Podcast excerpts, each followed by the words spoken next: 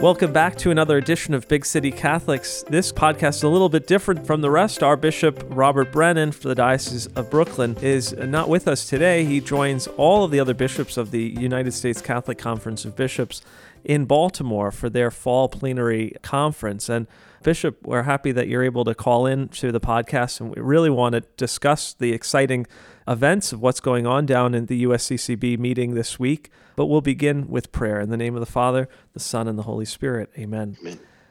Hail Mary, full of grace, the Lord is with thee. Blessed art thou amongst women, and blessed is the fruit of thy womb, Jesus. Holy Mary, Mother of God, pray for us sinners now and at the hour of our death. Amen. Amen. In the name of the Father, Son, and Holy Spirit. Amen. Bishop, uh, how's it going down in Baltimore? I know that you're down there this week with all the other bishops of the country for this fall plenary session. How's it been? Well, so far so good. Now I have to begin with a confession. You know this already. We're recording this at the beginning of the meetings to be used when we post our podcast toward the end of the week. So we just got underway with the General Assembly, but I was here on Sunday. We had meetings a lot of work with the USCCB is done through committees. Mm. The committees work throughout the year, and then they come to the larger body, the General Assembly of all the bishops. There are different discussions, reports, votes, all of those things take place. So I'm on the pro life committee, the Committee for Pro Life Affairs, We've had several Zoom meetings throughout the year, but this was our first meeting in person. So, so that was done yesterday on Sunday afternoon, and then um, I was I'm also on the board of the National Shrine in Washington, where we just had our pilgrimage. The Bishop of Brooklyn has always been invited to be part of it because of the role that Brooklyn plays in the life of the hmm. National Shrine. Cool. You've already had two of those meetings, really, before the beginning of the uh, the General Assembly. That's right. So a, a, lot of the different committees meet before and even during the meeting. And some of those committees will work hard even during the meeting if there's something up for a vote, for example, so that they can get the documents ready, then listen to the feedback and make whatever amendments can be made and presented for a vote. So different committees are often working hard throughout the whole time. But this morning, I'm recording on Monday afternoon, we began in a new way. Usually we finish and there's an optional morning of prayer the day after we meet.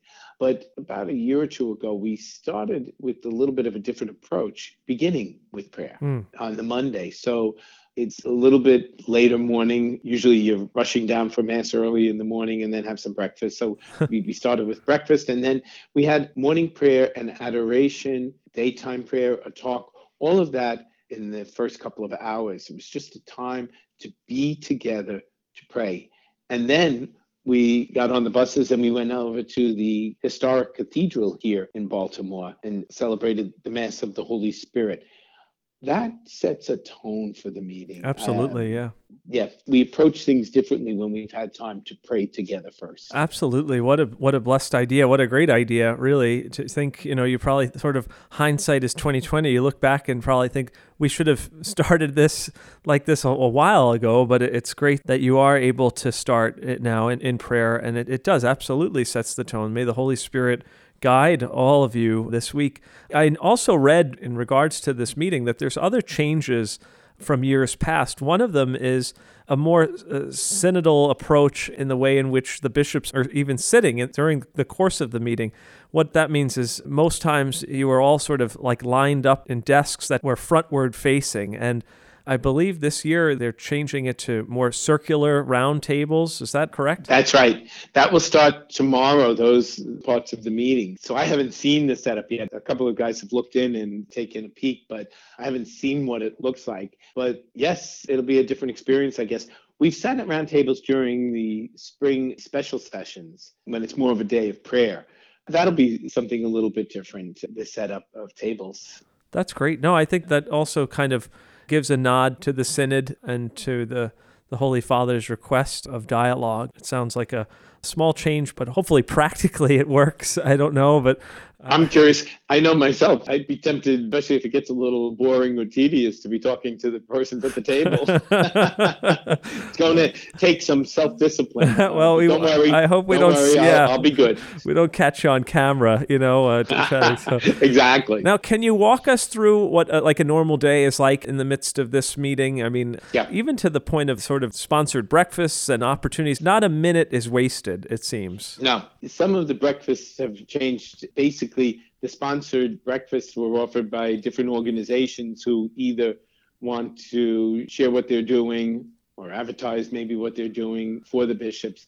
That's somewhat limited in scope because staffing issues at the hotel. So okay. we just have the one general breakfast, but even there is usually somebody who's updating us. So today, our Sunday visitor who's taken on the role of communications, as many people know the bishops have discontinued the work of Catholic News Service, which was sort of like a Catholic version of AP or Reuters. Yes. It would yeah. be a national service that would provide stories, for example, to the tablet. We have our own reporters who take care of the local conversations, the local news but then they would run stories and you see the attribution to CNS, Catholic News Service. That's how you would get stories that might be happening in Chicago or in Texas or some, somewhere That's right. else. That's right. So we've discontinued the responsibility. Our Sunday Visitor, their news organization, bought out a lot of that intellectual property. Sure. And so that they're able now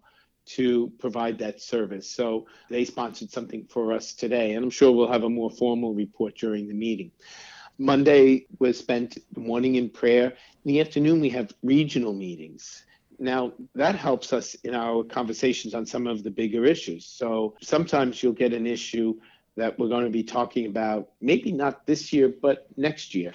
But we begin with the consultation at the local level. You know, so for example, I'll talk a little more about fraternal dialogue, but in the regional session, we'll talk about it so that you can, talk in a small group and there's somebody there who records all the information from those small group discussions. And then one of the, the committees will study that, put it together, and then they prepare the material that in a future meeting takes it to the larger group. So sometimes that takes a little bit long to do something, but it's a process that we've been using for years that really allows for input at various different levels. Sure. So we'll do that on Monday. And a lot of that things that we're talking about right now have to do with Episcopal fraternity and communio and fraternal dialogue. So in the spring, the special assembly was going back, okay, you know, how do we relate to each other? How do we operate not according to the rules of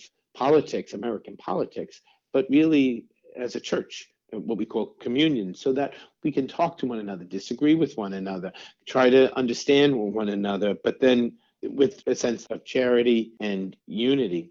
So I missed the spring assembly because of uh, travel issues. It was just hard to pull off the travel with the responsibilities I had at both ends. Mm. But th- that was sort of a prayerful experience and a chance to reflect a little bit of self examination, an examination of conscience as individuals and, and as a body. And so now we continue that um, in a more practical way with our regional discussions and then with our being together. So there's usually some time for the local bishops. So for us, that's New York State. Our region happens to be the bishops of New York State. And then we'll have some time for executive session where we take care of some matters of discussion. And then tomorrow we begin the public session, and that's what's carried on air, whether on television or yes, on YouTube websites, and the USCCB YouTube. website. Yeah. yeah. So uh, those begin, and that's where we do the formalities. So there are always reports, child protection. There's a board of lay Catholics that review a lot of our material and give us their inputs. So we have that report. We, we send through the chair a message to the Holy Father. We have the address from the nuncio. The lay board, by the way, is the National Advisory Council. It just took a minute sure. to get it off my tongue. We listen carefully to their reaction to the things we'll be discussing. So we'll talk about that. Another thing we'll be doing this week, this is a very important part. We'll be electing leadership for the conference. I was reading that, and I think a recent article of, of the tablet, they had a list of bishops who were perhaps quote in the running for the general secretary. Right. Is that the title? That's right. So this general secretary is the priest who takes care of everything. Sure. But the president of the conference, so that's who's going to be running. So we'll be electing a new president. And yes, what happened is bishops were asked to nominate, to send in names of people to be considered. And then the Committee on Priorities and Plans will sort that through and they'll reach out to see if those individuals who were nominated take the highest number of nominations, ask them if they would consider putting their name in for election and that would be the slate. So that's the proposed slate. Anything can happen because people can also nominate from the floor on the day of the election. But mm. chances are, again, there's been a process in place. So these are the names that have come forward. And then we'll have a whole process of, of electing. We'll elect the president of the conference, then we'll elect the vice president of the conference, and then any other officers. Sure. And so, of course, Archbishop Gomez had been president for the last three years. And Archbishop Vigneron has been the vice president. And so I, I was reading there in the, in the tablet, there's a, a few names uh, of note that are, I guess, the top 10 candidates nominated. One of them happens to be priest of our diocese, the now Bishop of Bridgeport, Connecticut, right. Bishop Caggiano. He's one of the top nominees for this great title and great amount of work, I'm sure. Well, it's an oh, it's a it's a, a tremendous amount of work because you've got to work with all the committees I think the president of the conference has a call every morning, somewhere around 7:30 or so. So there's oh, something built into his day where every day he has a telephone call with the general secretary, and there's a lot of back and forth. Oh, oh God bless the the generous soul who takes on the responsibility. That's for sure. Yeah, it's a big it's a big job. It is. It absolutely is. It is. You know, uh, one of the things you're mentioning this fraternity amongst the bishops, as we spoke recently about the great convocation that we had of priests here in our diocese, and how great that was for the priests to all be together and spend time in prayer and, and just to have lunch together and just spend time with one another. So too it is for the bishops. I mean, you're a body of bishops that span the whole United States, uh, Hawaii, Alaska. It must be a great uh, joy for you all to be together and to see one another. It really is. It really is. It always gives me great hope whenever I connect with the broader body of bishops.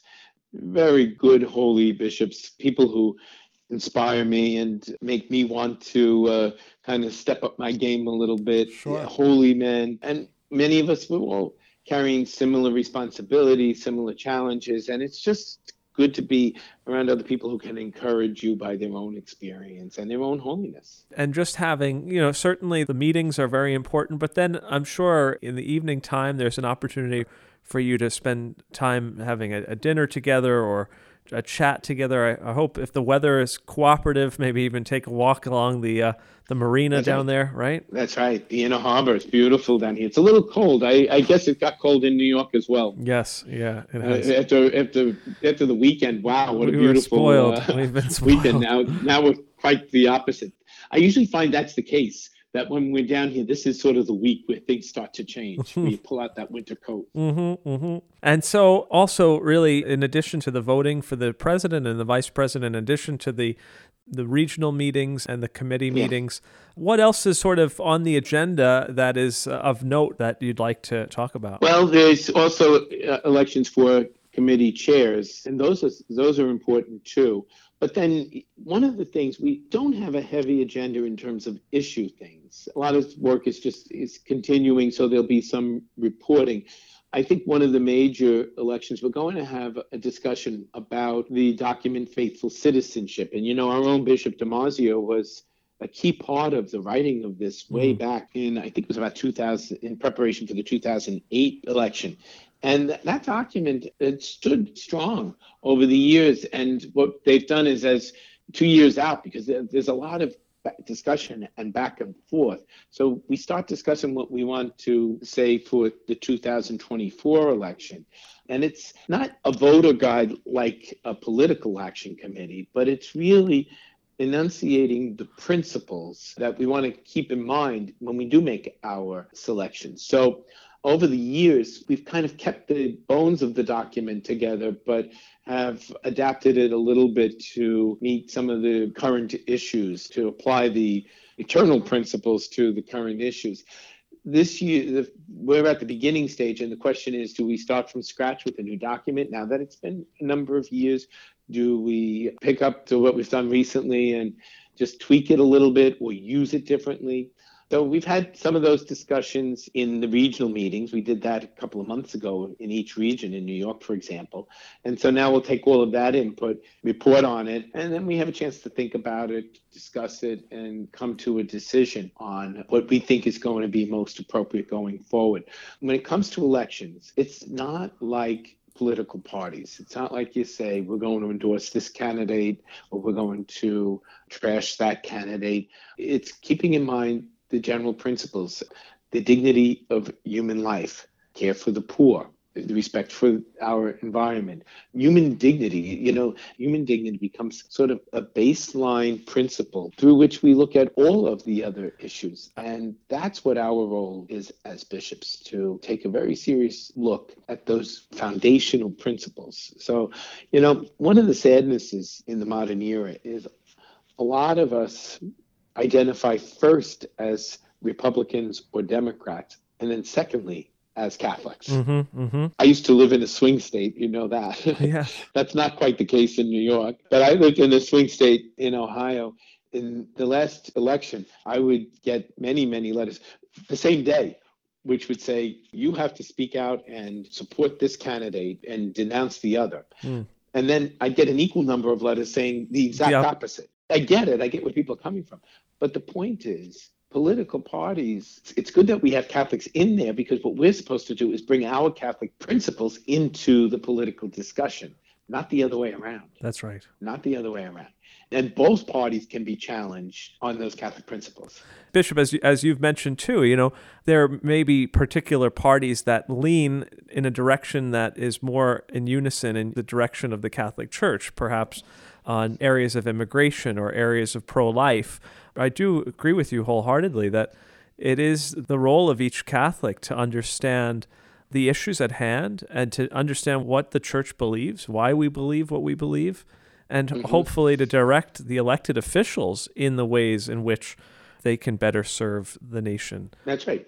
I would say to people when somebody would raise that issue, I'd say, you know what? If you're a Democrat who wants me to condemn the Republicans, my suggestion is you should challenge your own party, the Democrat Party, to embrace the Catholic principles. And then I'd say the same thing on the Republican side. Sure. If you're a Republican who wants me to denounce the Democrat candidate, what you need to do is work on your party, the Republican Party, to embrace the Catholic principles. So that's what we do. We can serve as a catalyst. You know, Vatican II, Gaudium et Spes. What is the role of the church? To interpret the signs of the times with the light of the gospel. Mm. Not to adapt the gospel to meet the signs of the times, but, yes. to, but to bring the gospel into the modern world. And so, as Catholic Christians, we have something very important that light that experience of faith.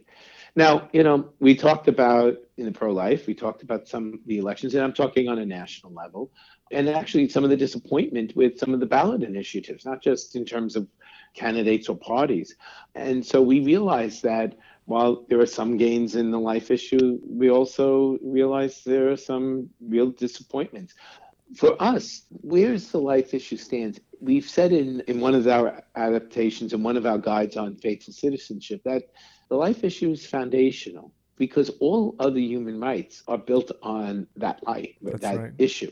And so that has two implications. So, on the one hand, that means if you're not respecting the life of every person at every stage of life, from the very, very beginning to natural death, then all the other rights start to collapse in on themselves. And we see that happening. On the other hand, in terms of the life issue, what we need to do is to take that through life. If you're going to talk about respect for life, then you have to see racism as a life issue. Mm-hmm. You, you have to see the care and the dignity of the person, the care of the family. You know, so if we're going to say the life of the unborn child is paramount, great.